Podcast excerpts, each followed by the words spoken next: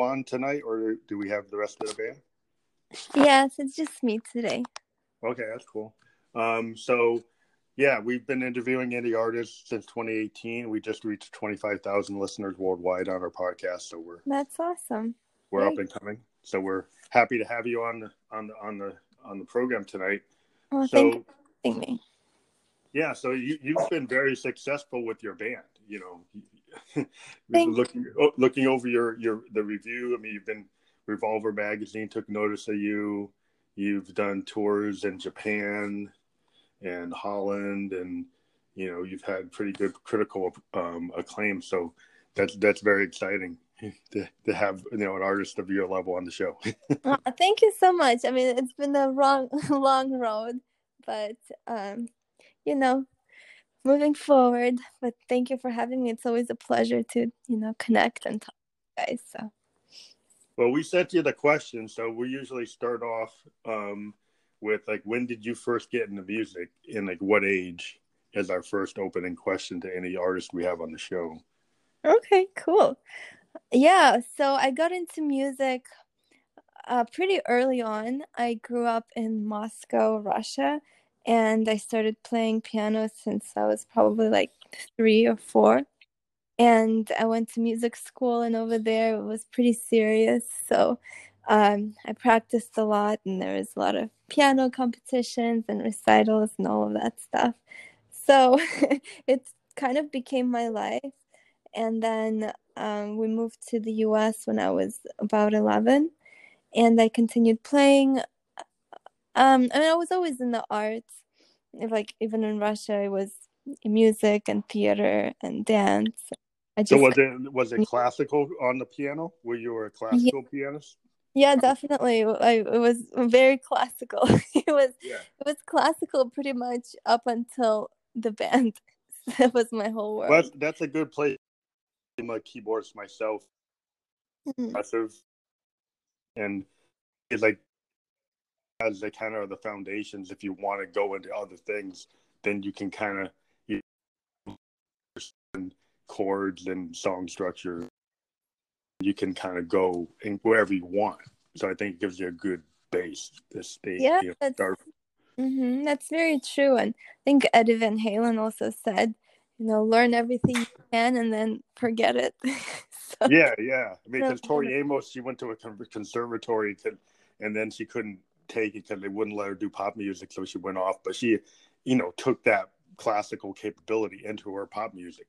And a lot of heavy metal bands do that too, and the kind of band that you are is kind of like a hybrid band, like a dream pop kind of industrial dark wave, dark pop kind of sound. I think it's a good place to have that skill set. Yeah, for sure. So how you've been working on music since you were young. What made you decide that you wanted to go away from being like a concert pianist or somebody that would be in a big, like, classical, orchestra or that world, and then decide to go into, the world of more popular music? Yeah, I mean, I love that world, and I love the music. But I think I just kind of followed where life was taking me in a way. And I never thought that I would be in a metal band or a rock band or any band. But when I moved to Los Angeles, I was just doing different projects, and then I met the guitar player Dave Bates, and then he had a band before me, and it just sort of happened that he was looking for a singer, and then I was looking to to kind of dedicate myself to something creative and kind of follow through. And I always had the need to kind of create something of my own. And I think when you play classical music, you're kind of stuck playing all these classic, Beethoven, Bach, Chopin, but no one wants to deviate from the original writing, so you're kind of stuck. That's that's great music. I learned it myself, but. Yeah, if you wanted to go out on your own, it's not the place to go on your own. Yeah, exactly. So, that sort of happened. And I found myself really happy doing the band, just because it gave me a way to do multiple things that I love, which is music, but also, you know, the performance side of things, because I love theater, and, you know, also music videos.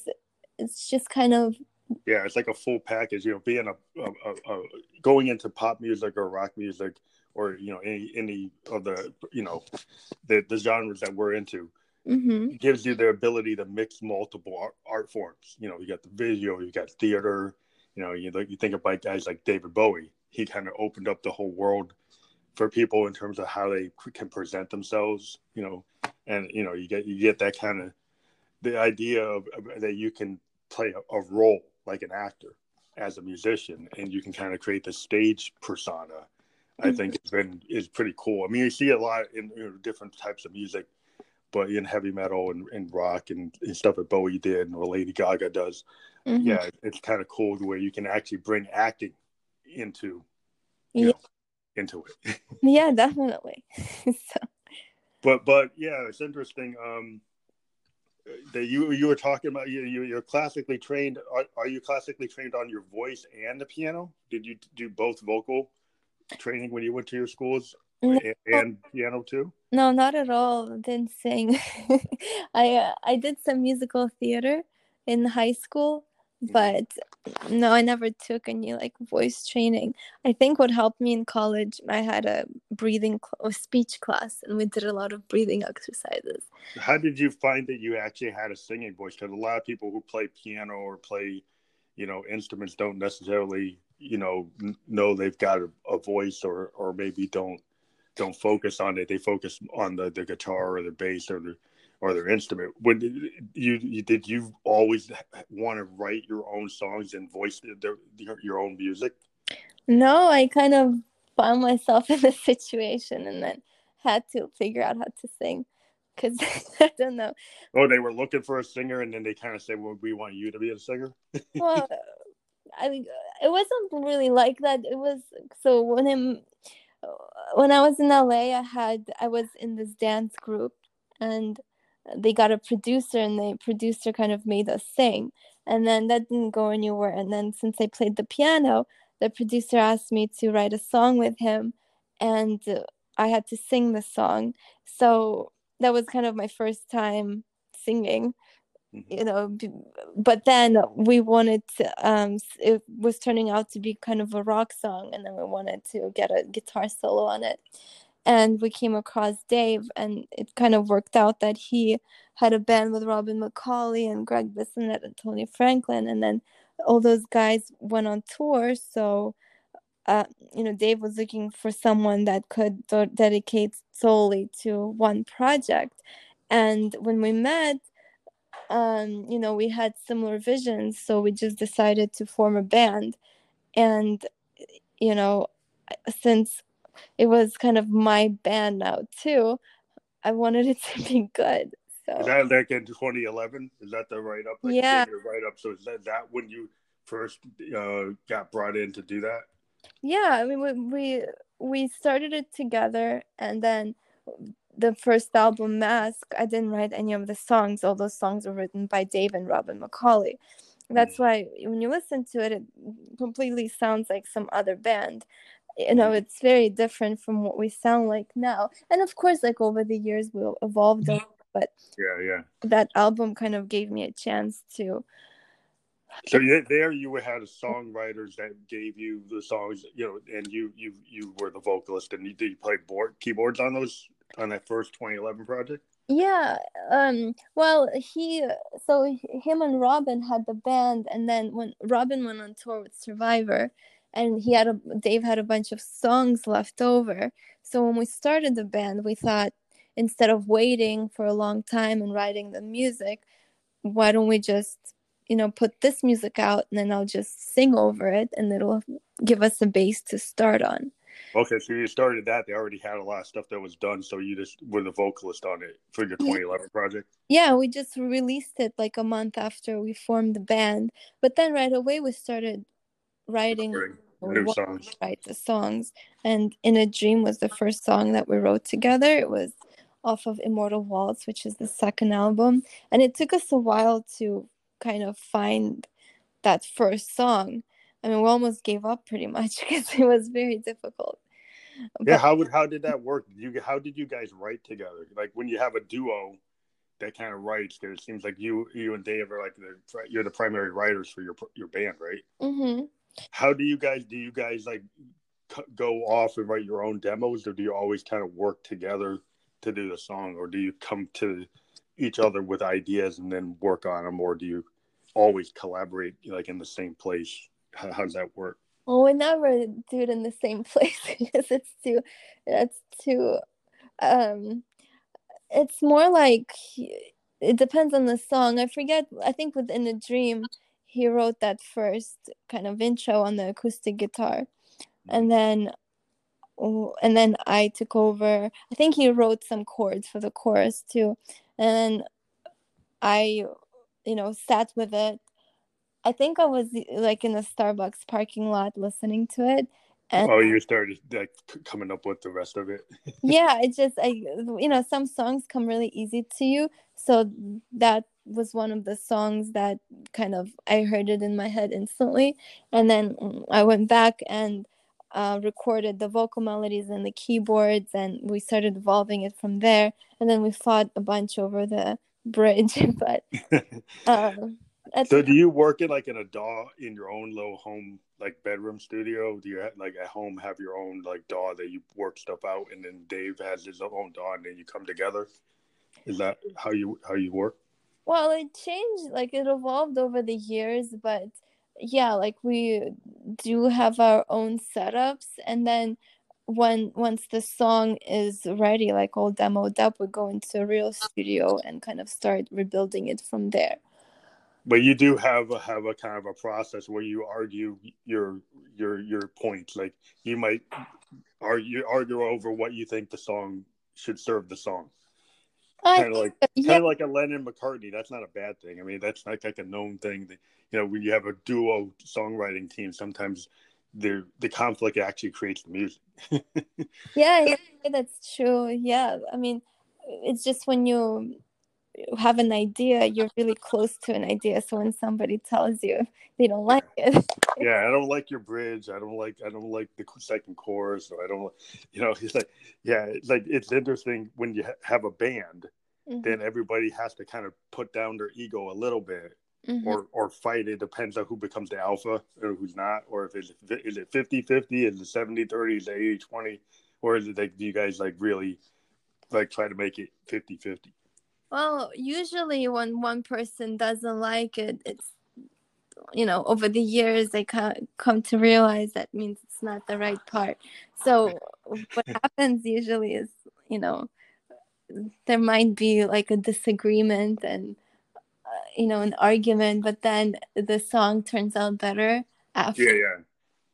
So, yeah. It's hard. I guess every song is you never know, because I've written songs with people where it was like 60-40 or 80-20, or one time I worked with somebody and they just said, you did 70%, I'll take a 30%, because you really did like most of it, and I came in with this. So it's just kind of like every song's different. I've been working with people, and sometimes it is more of one person than the other, but sometimes people like REM, they made a decision that no matter what, everybody was going to get 25. Yeah. But then you never know if that is how you want to do that. Yeah. I mean, sometimes, some songs, like, a lot of the ballads, I pretty much write the whole thing, and a lot of faster songs, he writes a lot of it, but it's always kind of 50-50. I always write all my words and all my melodies, but the song itself, sometimes it's, he starts it, sometimes I start it, sometimes it just depends. But, the way we split it is always 50-50. Mm-hmm. Yeah, well, I think sometimes like that works better, because you run into like situations like in the famous in music history, like the Eagles were famous, where Don Henley and Glenn Frey used to take like the lion's share of the whole thing, and then kind of act like the rest of the band were just like work for hire. Mm-hmm. Yeah, and that can cause a lot of conflict. It actually kind of broke up the band. Yeah, I mean, when we have, you know, the last CD, Universe, I mean, we had quite a few band members over the years, and some of the reason is it just takes a lot of dedication, and sometimes people are not in the right place in their life to dedicate their life to this. Yeah, music is a love, and you've got to put the work in, and a lot of times you might not get the direct payout right immediately, and so some people, they can't sacrifice as much as other people, because some people it's kind of like it's a passion, so they'll sacrifice like everything they can, and other people it's like, well, I can't fit it into my life as much as I'd want to, but mm-hmm. yeah. And like the band members we have usually kind of come with like an album, but we always, we divide the music because we, when somebody's in the band and they're dedicating their time and effort and everything, I guess it just depends on how much effort or how long they're in the band. Like right now, we have a new drummer, Jamie, and he's in the process with us, so we have on the new record you're doing for 2020. Yeah well, it's probably going to be for 2021. Depends on the tours pick up, but yeah. So you probably don't want to put it out if you can't tour it. Right. Is that what the deal is? Like, the way things are right now, I see you do have a single, you have an acoustic single out, but you wouldn't put out a full album until you could actually tour it, or would you put it out? Probably not. I mean, right now, a lot of it is also dependent on the label. We are on Frontiers Records, and they have a lot of releases. So I know we have to tell them when we're delivering the album, and then it usually takes 6 months from the delivery date. For them to figure out how to market it. And it just kind of to, go with their schedule, and then see what the, what type of tours are going. So in a perfect world, everything's lined up for the album. Like when we did Universe, it was, great timing for us because it came out the day before we went on the European tour, and then that's a good thing to happen. Yeah. So that it's great, and then we had a Hammerfall tour lined up for September, but obviously that's not happening right now. So that's why we weren't even going to work on the new album, just because we're still going to tour on Universe. But yeah, you started touring on Universe like what? Like in November, and then it probably got cut off because of COVID. Yeah. Were you in the middle of it and then you had to stop? No, we came back and then everything got shut down. Oh, so you had actually been able to complete that tour, or with the first leg? Yeah. We complete. It was a 6-week tour, and then we got back right before the holidays. Oh, so you were able to get that in. That's good. Mm-hmm. Yeah, it was really good, and it was a difficult thing because Europe, for us, it was a big undertaking because it came up pretty fast. It's a 6-week tour in Europe, so we had to make a decision where we were going to do it, and I'm so glad we did it. Otherwise, because we were, we might have just waited for the U.S. tour, but yeah, it was good. You actually did that, given the timing. We did it. So when you tour like that, when you have to go overseas, does your label give you the direct support for that, or you have to self-fund that? No, the label. People think the label gives support to artists, and they do. Like they give support for the albums, but these days, like. The label is a great partner to have for distribution and for, they are your partner, but you have to be prepared to invest yourself as well. Like, we work very hard to have been able to, like, even before we funded all our recordings and tours. So we did have to,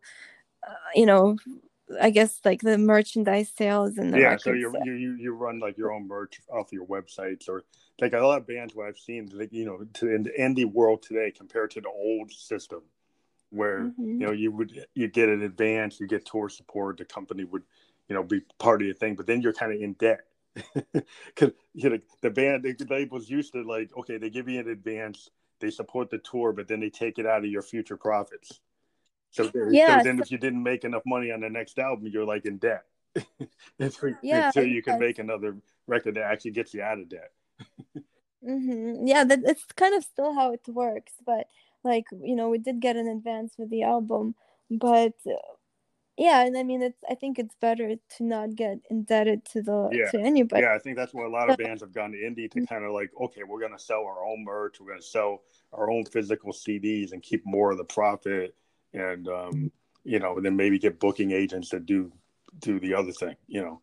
But yeah, it's interesting you were able to get out there, because that's a really, timing-wise, that was cool that you were able to complete that tour just on the cusp of what happened. You know, I've been talking to bands for the last 3 months. They've been trying to navigate this whole situation, but we'll kind of get back to a couple other questions. Like, in terms of your influences and references in your music, I hear like Evanescence in your sound, but I also wanted to find out who are your your reference points or artists that you looked up to in terms of like getting your sound or how you got to your sound. Well, at first, when I started, I used to listen to Dio nonstop. Oh, Dio, yeah, it's really good. I love Dio. Yeah, but he's awesome. In college, I used to listen a lot to Marilyn Manson, Korn, Led Zeppelin. So the kind of industrial, kind of goth, kind of dark wave. Yeah, I was really into System of a Down, and actually the first band I discovered was Symphony X, and we were about to tour with them, but I used to love and I still do, I love their songs. Mm-hmm. But, you know, now I guess the music is kind of influenced more by Rammstein. I mean, I don't want to say influenced, because honestly... You have your own sound, I mean, but you can hear reference points, you know. Yeah, I mean, we don't really listen to music, to be honest. You write your own. Yeah, but like I know Dave and Jamie, drummer, I mean, we all really like Rammstein, and we like Korn, and we like Seven Dust, and yeah, we really like. But I love movie soundtracks. I really love that cinematic sound, and the new album, there's a lot of that influence. I think it sounds a lot more cinematic than Universe. So do you do all the synth work or the electronic music as being the keyboardist? Do you do a lot of the pads and the synth work on the album? Is that your stuff? Yeah, I do all that, and I also really like experimenting with different sounds, like finding cool samples. So you is what you do primarily like in the studio? Do you take advantage of like hardware synths that you can get to, or you do everything within like plugins or plug outs through the DAW, or your producers provide you with, you know, different instruments to get certain sounds? I mean, we have Pro Tools these days. You can have, you can make anything you want. But we tend to, I have a keyboard, and I tend to play most of this stuff. Yeah, I think we still kind of do it the old school way, where we play all the parts. And, the producer, the main role of Mike Plotnikoff, he's producing this album, and he did the last one. Once we have the song demoed up, I go and I record the vocals.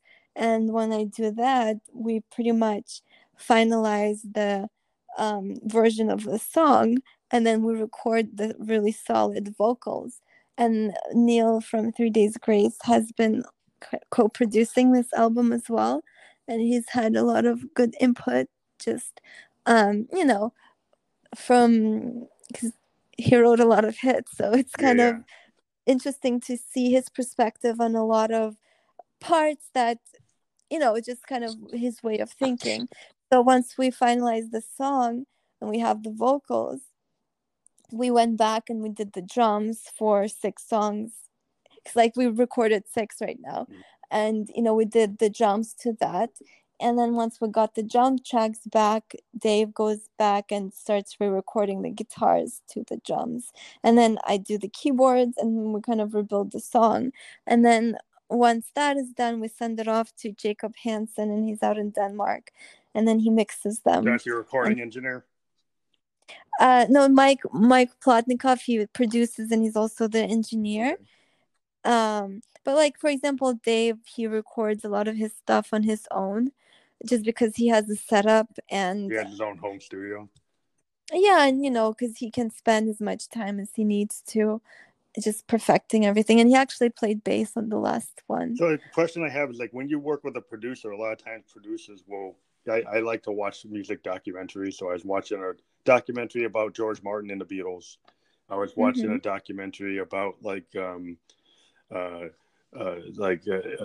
couple other bands I was into, like Tom Petty, and they were really getting into details like how the producers come in and make suggestions on like guitar parts to try to get, you know, the memorable guitar part or the like the best the melodic lines on a keyboard or bass to kind of put an album together. Do you get a lot of feedback from your producers that tell you, well, you know, you should kind of rearrange this or redo this or think of different ideas? Or are they more like, okay, how much input do your producers have into like the structure of your songs? Do they actually change a lot of what you originally wrote, or do they kind of just try to make it better?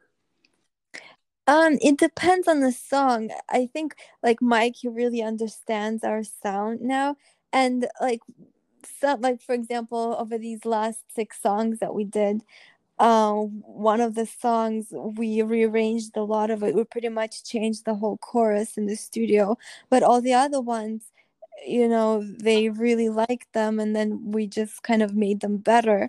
And we always focus on the vocals and like the song itself, and the guitar, you know, everything kind of has to support the melodies and the song. And like most of the time we put so much into the song that a lot of the like usually Mike just tells us what to take away. Okay, so you like, might have so many layers of guitar, he just maybe tells you to take some out. Or not even guitar, just like maybe parts in the song. Oh, or maybe too many layered like keyboard or layered pads or or like maybe if our bridge long or whatever it may be. Like I think we learned over the years, like for the last CD it was more of that, it was more kind of cutting stuff out. For this, just tightening things up to make it like more radio play or more hit oriented or just maybe just groove oriented. Yeah, kind of leaving what just the song needs and what the song doesn't need, just you know, leave it out. But I think for this one I think we really found our sound, so we know exactly, like we hear exactly what we want to create, and we kind of really go in a straight line to that point. So you guys have got your Edge of Paradise sound, and you know what it is. Like every band kind of gets their, like Zeppelin had their sound, Journey had their sound. Every band kind of finally gets that right groove. And then as writers, I guess you guys are tired. Now you're in sync with where you want to go. It took us 8 years, I think. Yeah, I mean, I think it is. Like, if you get any band, you know, when the Who were at the top of their game, you know, on Who's Next, it was just like, boom. They mean, most of that was cut live. And it's really kind of, when a band really kind of gels, and you kind of like, you don't have to really tell the other person in the band. They just kind of know. That's when you kind of do your best work, when you're at your peak, you know, synchronization. Yeah, that's true. It's very true. Because it's weird today, because there's so many people that are like, I talk to a lot of DJs, I talk to a lot of hip hop people, and it's a different situation than your kind of outfit. I've been talking to more bands lately. I actually have, the last couple of artists I've been talking to are actually full bands. And I've always been very much, I'm a child of the 70s. I'm in my 50s. Mm-hmm. And I used to, you know, go in a basement and listen to Pink Floyd, you know, listen to albums, because I'm kind of more of an album-oriented listener or music fan, not as much a like a modern playlist-oriented fan. And so I always liked the idea when a band actually has an album, and I'll sit and listen. I won't just pick songs out of it. I'll listen to the whole thing. Do you find that your fans would typically, you know, Edge of Paradise fans listen to your whole record, or do they have the kind of this kind of new Spotify playlist kind of attitude where they'll grab what they think is the best song and then link it to another band and just do it as a playlist? Or do you have fans that are really dedicated to listen to your full projects? I think we have both, because like we've grown a dedicated fan base from, like, we have a lot of loyal people that became, you know, kind of part of our world over the years. And when we have something out, you know, they support it and they get the whole album, they get the vinyl. Like for the last release, I made these box sets where I painted like wooden boxes and I included CDs inside, and, you know, they got the full package and they definitely listened to the whole thing. And then a lot of people go on Spotify and listen to the whole thing. But then we also have, like, you know, for the last CD, I think we opened more of like a younger fan base that are maybe more into more mainstream music. Yeah. And, you know, the way you can track it on Spotify, some of the songs are definitely more popular than others. But also that depends on Spotify support, because, you know, they put our first singles into their playlists and that gets to a lot of people's ears. Yeah, yeah. The playlist seems to be the way things are marketed today.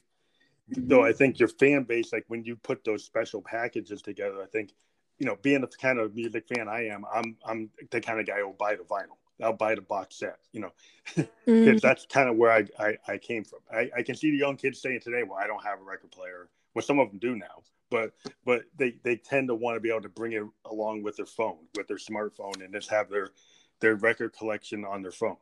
And so they don't, you know, maybe aren't as drawn to the box set unless they're like your real hardcore fans that come to your show that will buy the CD, you know, buy your T-shirts, buy your merch, which is cool. I think that's a really good part of music today when you have that kind of.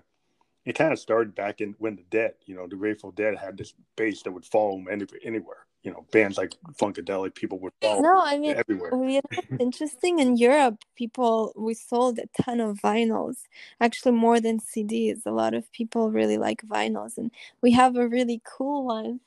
And I have to check it out. I really love the artwork, and then we had an artist, Justin Seven. He created a whole alien language for us. So, do you include liner notes when you do your vinyl? Because like a lot of people, like, what about the 70s was they, you know, when you got the vinyl, then they had these nice like posters or additional artwork. Do you, like, because of the vinyl format allows you to do a little bit more artistically, do you give people, like, when you do your full package, do you have like inserts with like lyrics and stuff like that? Yeah, our vinyl is cool in a way that, so the inside of the vinyl has its own cool artwork, and then like that alien language that Justin Seven created, we wrote kind of messages on, you know, on around the front cover of the album, and then inside comes the cipher, which each symbol goes with a letter. Well, it's kind of like Zoso for Zeppelin. Yeah, so fans can decipher the messages, and, you know, we've done a lot of We've lot of messages with that language. I like that. In the 70s, bands used to do that, you know. They used to have, like, you know, Zeppelin was famous for doing all their Zoso kind of Celtic, you know, mystery and kind of mythology they would throw into their records, and then people would try to figure out what they're trying to get at.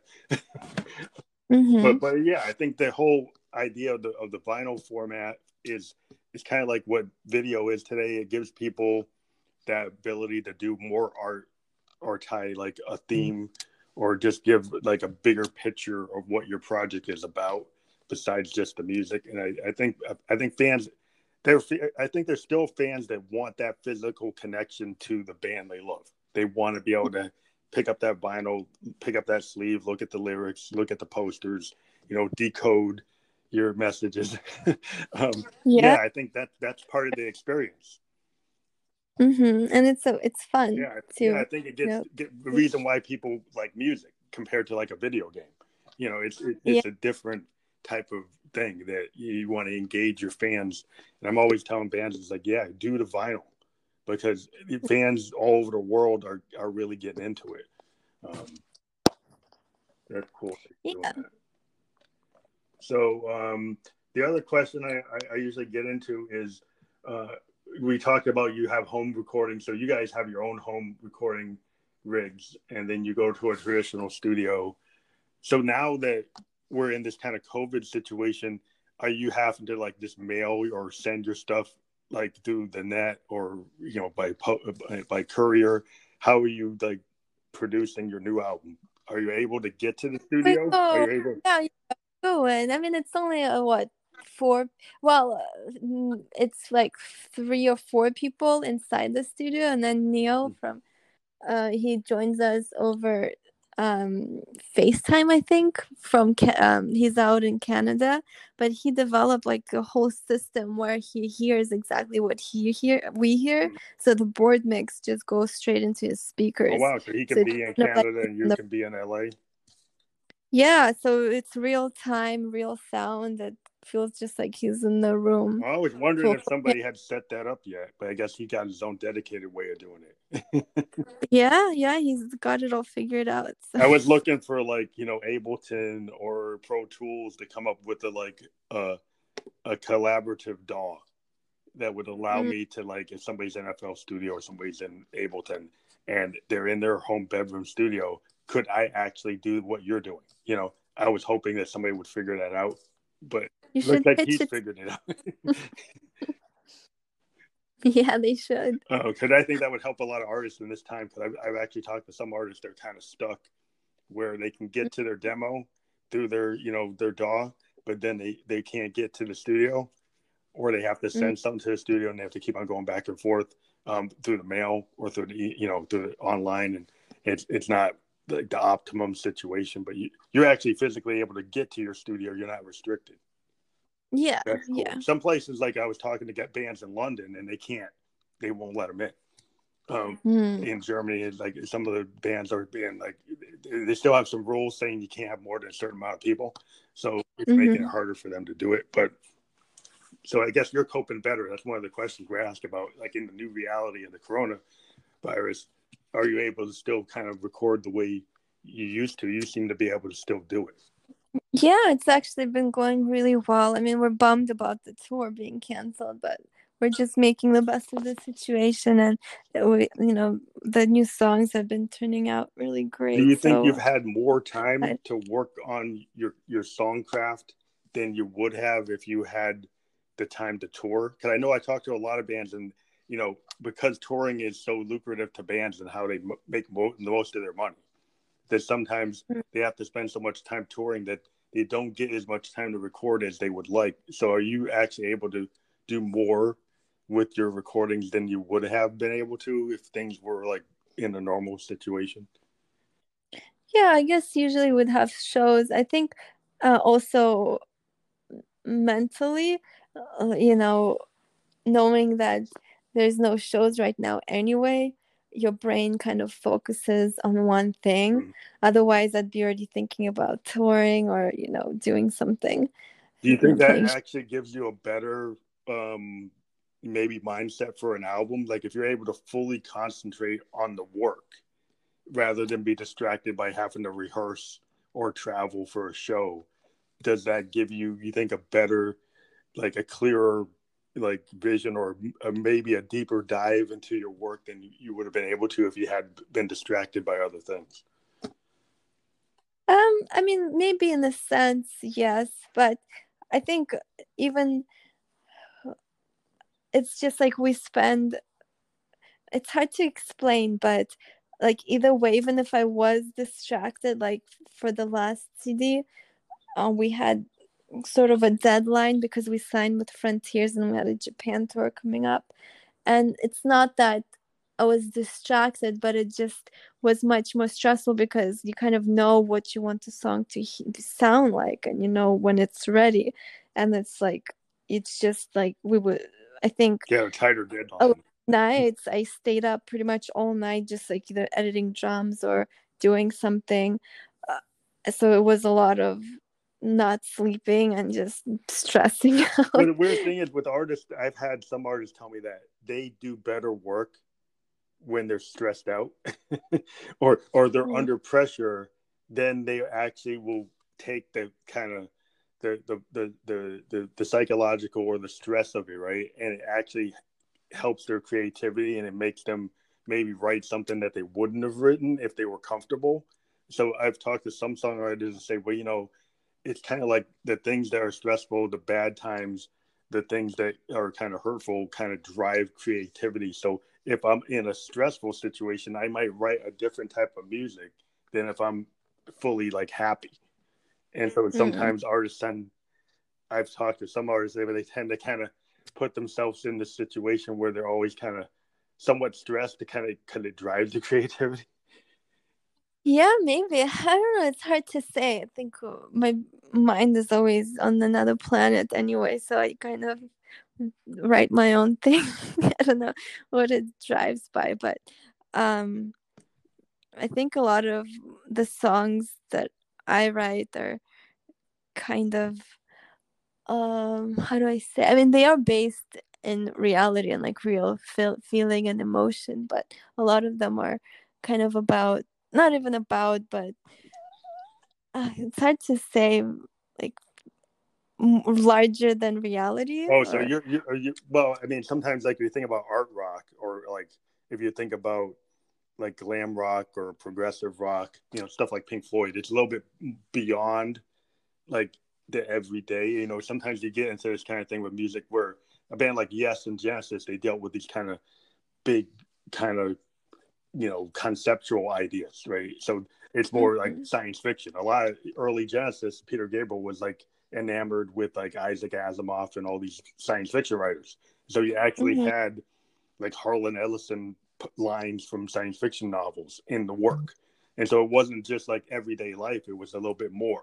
And so sometimes in some music you can get to that kind of space stuff that Bowie was doing with Space Oddity and Major Tom. It's like this idea, this kind of science fiction, like 2001: A Space Odyssey, a Stanley Kubrick idea. Yeah, so that kind of, you can get a little outside of yourself and a bigger issue than just like the everyday. Yeah, that's always been the case. I love. You like that? That kind of your direction with your music seems a little bit more cosmic. Yeah, cosmic, futuristic, kind of. Oh, a lot of people have been like, every time I say something about what the song's about, they all kind of reference Black Mirror episodes. So yeah. I mean, you've got this kind of sci-fi dystopian kind of thing going on. That you know, if you read Harlan Ellison, you read Isaac Asimov, if you read, you know, anything Roddenberry wrote, yeah, you've got that kind of feel. You've got this feel that's kind of cool because, you know, I've always been a progressive, you know, music person, though I you know, big fan of Genesis and, you know, Pink Floyd and, you know, Procol Harum and all the, you know, the stuff that was deep, you know, would go into this kind of like, you know, set the controls for the sun, you know, where you're doing something where it's like, okay, this is a little bit sci-fi, or it's a little bit fantasy, like, you know, little Tolkien here or yeah. And like we've always kind of said that we want to take people and transport them to our planet so they can forget the reality. Well, I think that's good to have that, because if all music is this, you know, some music is really into like, okay, I'm going to deal with life on the street, I'm going to deal with like this dysfunctional codependent relationship, and that's cool, and you can get to the heart of a lot of issues. A lot of singer-songwriters do talk about their own life, but it's cool when you can actually project your own life into something that's like bigger than your life, but still relatable. Yeah. So I think what you're doing is kind of like the thing where you're taking like relatable things in your life, but then putting it into this more cosmic thing, which is cool. Yes. Thank you. Yeah. I'm a big fan of that. Yeah, so you guys are still doing very well, in that you're working on a new record. You think it's going to be 2021? Most likely, yeah. I mean, we're almost at the end of this year, which is crazy to think about. Time flies. How did you like playing in Tokyo? I actually lived in Tokyo from 2004 to 2006. How did you like playing in Tokyo and Yokohama? Yeah, we really loved it. We were very lucky that the promoter that brought us over, Yutaka, they gave us the warmest welcome. And, you know, he really promoted the shows, and we played, like the bands that played with us were great, and the fans were great. And the people in Japan are so respectful, and, you know, they really love the music, and they simply buy everything, you know, all the merch. And then they took us like all over Tokyo and all over Yokohama and just showed us every, you know, everything you could think. Did you get to go to an onsen, or you didn't have enough time to go to an onsen, or like that's like a volcanic hot bath? They're more short. No, we didn't go there, but we went to bamboo forest. We went to a digital museum. Mm-hmm. I forgot what it's called, but it was pretty amazing. And then we went to like the tallest building over there. We went to we went to that big Buddha where you go inside the Buddha. Yeah, yeah, yeah. Like they took us to like this Chinese neighborhood. We went to this like really crazy Chinese restaurant. They took us to like all these amazing restaurants, and I love sushi and I love raw fish. So I was eating everything. Yeah, I mean, I lived in there for 3 years. I never ran out of restaurants to go to. That's the thing about Tokyo. If you live there, like I was there for 2 years, and I never ran out of restaurants to go to. I was like every day you could find another restaurant. It's just so many restaurants. It was just unbelievable. But it was just I did love the fact that they had an appreciation for like everything. I mean, I would go to Roppongi and I'd see a band playing stuff like CBGB's in New York. You see a band doing like punk music. You see it sounded like the Ramones. And then you go to another place and the guy's like playing like Coltrane. And then you go to another place and somebody's doing like Van Halen. And you could find like every, Motown. You could find, and then you had Japanese bands like Asian Kung Fu Generation. I mean, I was like really into a lot of the Japanese bands. I started getting appreciation for their sound because I was watching anime and all that. But yeah, it's just it's a really cool place. It's very welcoming. I loved living there. I think it was one of the best experiences I ever had. So I always asked bands if they went there what their experience was, and you seem to have the similar experience. Yeah. So you actually went to Holland too, though. You went to a femme festival? Yeah, we went to, that was a while ago. That was like 3 years ago. Mm-hmm. But we went to that last European tour. We went to, I think, over 20 countries. We got to see a lot. Holland is really cool. Amsterdam was really fun to visit. But we went to France, Italy. Wow. So which countries do you think you had your most surprising or best experience? Which one would you? If we toured with Sonata Arctica, and they have a really great fan base, so all the shows were pretty much packed, and I guess Eastern Europe fans are just really loud, and they really express themselves, as opposed to, for example, Denmark or Belgium. People are much more reserved and they're quieter. But so is that harder to play? Like if you play a gig and everybody's reserved, is it harder to kind of read the crowd to know if they're digging it or not? Yeah, it's a little more scary, just because, for example, in Belgium we thought people hated us, but then after the show, I think it was the show that we sold the most merchandise. Mm-hmm. So it's hard to I guess gauge. It's the culture where they feel like it's like rude to be too loud. Mm-hmm. And so then if you play, it's like I think I was listening to some other artist that I was listening to something about, and he was saying that he was traveling in some countries like that, like Norway and Netherlands and Denmark, and he was noting that there was this kind of reservation. That he was like, wow, it was hard to read. But then he found that they did buy all the merch, and they were really into it. They wanted autographs, they wanted to meet and greet, and so it was just when you're on stage, it was so hard to kind of read the crowd. But So are you guys working on any kind of online presence because of COVID, or are you more into just focusing on a new record? Or are you going to do like any online kind of concerts?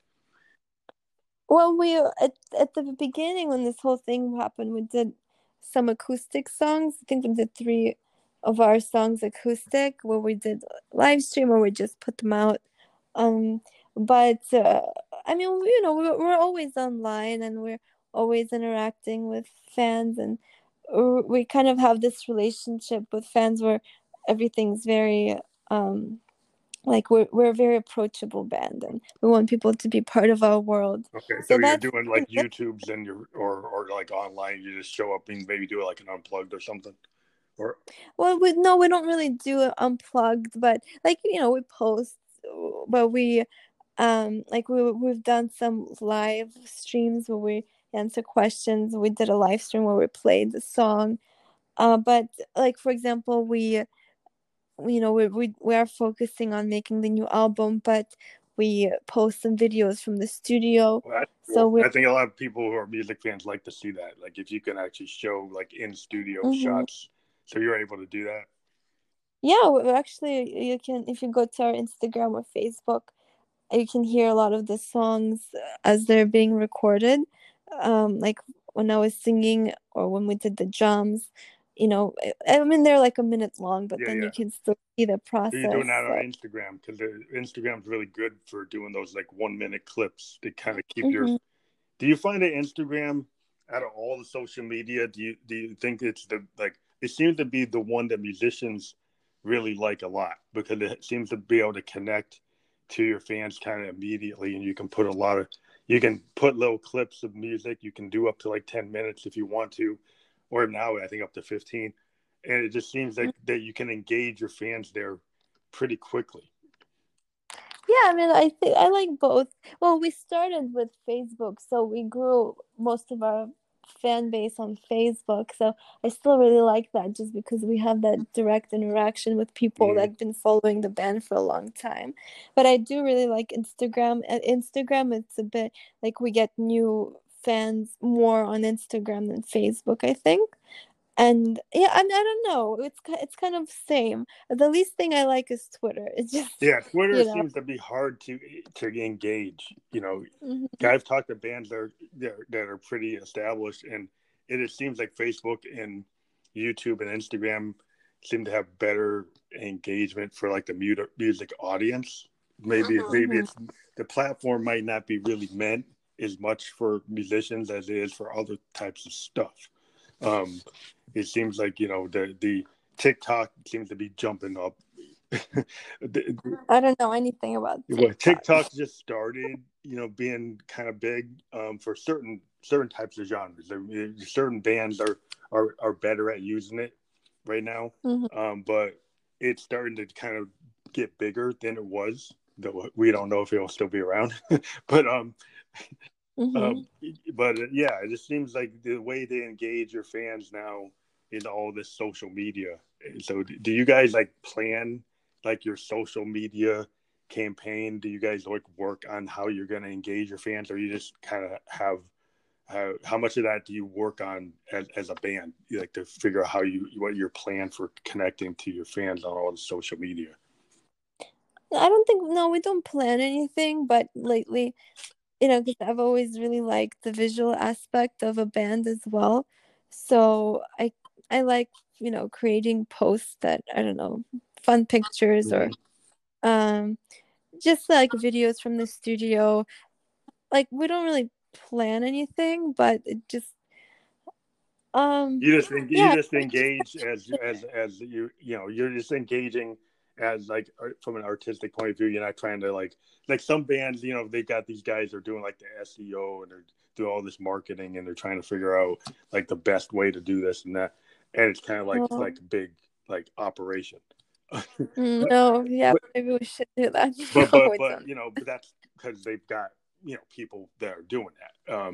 And I think if you run it kind of like, okay, I'm gonna run it kind of grassroots kind of feel, then it feels more comfortable than if you're running it more like a corporation might run it.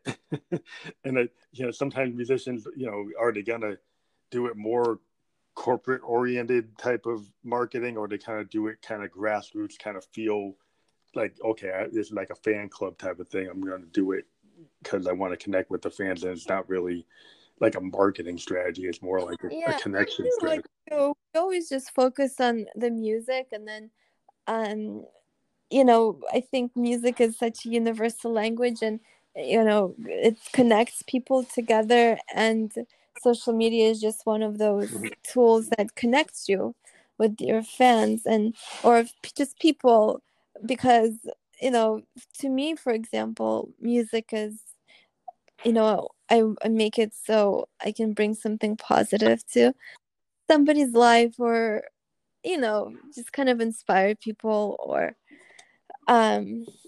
Yeah, I think music ends up being the bright spot of the world somehow. Yeah, it's a bright spot in a lot of people's day. You know, if you can get somebody to kind of dive into your world, like you're bringing people into this kind of zone, you know, that that you can kind of get enveloped in the sound. And I always think of like music as like sound paintings, like Hendrix and George Martin kind of talk about music is like when you're a producer or you're doing music as an artist, you start thinking of in terms of like sound paintings, because if you just recorded a band as they sound naturally, it won't sound like a record.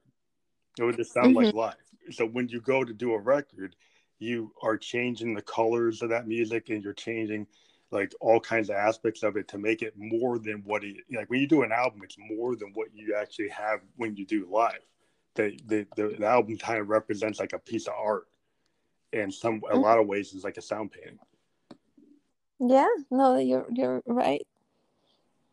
So so when you play live, how much of your like backing tracks and all the stuff that goes into an album are you able to replicate live, or do you have like a different way of playing your songs live where you maybe don't take everything that was on the record and do it? Because maybe it might limit you if you have to be tied to those backing tracks. Do you kind of play it like a live version of the song, or do you try to stay true to the studio version?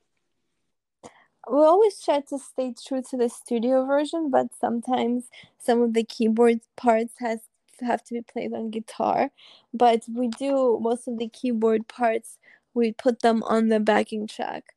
So, and you know, I think you just have to do that these days because it's just everybody does them, and you don't want to strip your songs down, because when people come to the shows, I think, you know, most of people they expect to hear what they heard. Record, yeah, so we try to really, you know, do the song as is and just add the live energy to it so it becomes even more powerful.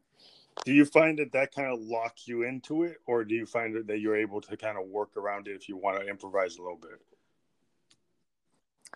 No, I think you're still able to like, I mean, I sing usually, I mean, I don't really improvise on the melodies, but, you know, I think every time you perform it, you may, like I put different, maybe emotion into it. I don't know, but you know, like guitars can improvise a bit more, like the solos are more extended, but like the bass of the song is always the same. It's solid. Yeah, so it's coming from all the like the backing tracks around through like sequencer. Well, yeah, the drummer, the bass player, usually, you know, they have to be locked into what the song is. Yeah, so the guitar player can kind of go off. I mean, the keyboard player you could go off a little bit, you know, if you're still in the same structure. But do you play your keyboard live or concentrate more on vocals? No, I just do vocals. I mean, maybe in the future, you know, we'll put a keyboard on stage and I'll do a little bit. But yeah, it's, you know, I really want to just because being a vocalist, it is, you're a musician, right? So and so to concentrate on your vocals to give the best vocal performance, you know, it's hard to have that, you know, to be able to do both, and you have to be like, you know, Elton John or something. to be able to do your keyboard parts and your vocal at the same level, it's a different level of skill to do that. And some people would rather just focus on the vocal part. Plus, I think if you're stuck at a piano, people can't see you. Well, that's the thing. Yeah, I think. I mean, it's not that. Well, for me, because I played piano my whole life, it's kind of second nature. I don't really want to be stuck behind it. It's kind of like what happened to Karen Carpenter, and she was a drummer, you know. And she, not bad. I don't ever can comprehend how drummers can sing, because to me it looks so difficult. You have to play drums and use your legs. Well, you get a guy like, you know, like Don Henley. You know, he, for the Eagles, he was behind the drum set most of the time singing those songs, and that was pretty hard. But if you think about, you know, just being able to focus this way, like my story about Karen Carpenter, she was a drummer too, and she, early Carpenter's tours, you actually would see her behind the drums. singing those songs. And then the management said, well, you know, if you're the female lead singer, you kind of need to do it like Diana Ross. You need to get in the front. And so they kind of took her away from the drums. But she really loved playing drums, and she was actually a very good drummer. Like all those Carpenter records, she was playing the drums. And so, and when you see a concert of her playing the drums, it actually was pretty cool to see a singer of her ability actually playing drums and singing at that level. It was like, wow. But yeah, I understand, you know, for the I guess to connect to the crowd, you kind of have to be able to move around stage. And if you're on a piano, you kind of, Elton John used to say, like, he used to dress the way he did to try to, you know, give himself away for the crowd to get engaged, because he knew he was going to have to be at that piano, you know? So that's why he had all these flamboyant costumes to kind of, you know, because he had to really play the piano. He couldn't really get away from it. And so we had to do something to try to draw attention. Yeah. So when you do a show, your visuals, how much are the visuals when you're live act, when you do a live show? Do you have a lot of visual cues that kind of go with the vibe of your music? Do you have like a whole like light show or video show? How do you do that? Yeah, I mean, you know, to me, visual aspect is is equally as important as the music. So, like, it depends on the show. For the last tour, we were lucky that the venues we played at, you know, they had a really great capacity to do really cool light shows, and then we had our backdrop, so to kind of portray the feeling of the music on stage. But we were an opening band, and we had to go all the way to Europe, so we couldn't bring too much stuff. So that was kind of the, you know, we tried to, you know, we did as much as we could, and the lighting show with each performance, you know, was pretty cool. So for the next tour, like for the US tour, we were planning to have much more of a bigger setup. So for the next album, we will definitely have more, you know, of stuff on stage, more. Are you working with like a video, engineer for that type of live performance? Or do you have like somebody in the band that's going to like run the connection between the visuals and the stuff? Are you guys just doing that yourself? Well, we do have a lot of artwork that we, you know, created set pieces for. But as we get closer to a tour, right now I'm not really sure when that's gonna happen. There's a tour in the works, but we don't really know exact dates yet, just because things are uncertain. But as we get closer, I think we will work with, you know, more of a like the visual aspect of things, bring somebody in to really video, you know, solidify everything. Video effects kind of like talent that knows how to do that sync. With a lot of tools today, I mean, you can sync all your MIDI stuff to the light systems, and then if you've got video, you can send that video out to the big, you know, LED screens, and then synchronize it to the beats of all your drum machines and all your MPE stuff and all your MIDI stuff. So that can be done, but there are guys that are just as creative as musicians that actually can do, you know, really good presentations of your stuff, like, you know, like a video director level type of thing, but they're more of a, you know, like a recording engineer, like a video engineer. They can do that kind of presentation. But if you've got your own kind of vision for what you want that to be, would you kind of be driving that vision, or would you look for somebody to bring a vision that kind of is in line with yours? Well, we do have a very solid vision of what we want the new album to be and what the live show. So when we're bringing somebody in, it would be someone that kind of gets the vision and can amplify it. Yeah, so you would be looking for somebody to kind of interpret the songs and come up with their own kind of, like an old MTV used to have, video directors would come in and interpret a song and make us a video that maybe is totally different than what the song seems to be. Because we have with this, it's just very clear of what the music is and what the vision is. And I mean, I think even if people listen to the songs, they would probably come up with the same thing. Yeah. So you guys have a clear vision of how you want to present it. You wouldn't go to somebody to do like a totally like kind of off kilter version of it, because you already know what you want to show. Mm-hmm. That's cool. Yeah. So yeah, we're glad to have you on, Margarita, and it's been really great to talk to you. And this is going to get published on 11 podcast platforms, and we are part of Spotify. Anchor is actually a Spotify company, and we will have this on Anchor FM, Apple Podcast, and Spotify, along with like 7 other platforms or 8. Awesome. Yeah, I mean, thank you so much for having me, and we'll spread the word. And we're going to put this up on our Instagram channel. And it's one cool thing is Spotify has really good integration with Anchor and Spotify Podcast. So when we create a story on our Instagram, it will actually have a hyperlink that will allow you to click right to the Spotify Podcast version of this program. Very cool. So when we push that up, we will share that, and we'll tag you on it, and then when we put it up, you could create your own version of it or whatever. But yeah, that will help push it so people can hear it for free. And you don't have to actually subscribe to Spotify to listen to Spotify Podcast. So anybody who gets the link can actually listen to it, whether or not they're a paid subscriber or not. Nice, very cool. Well, thank you for having me.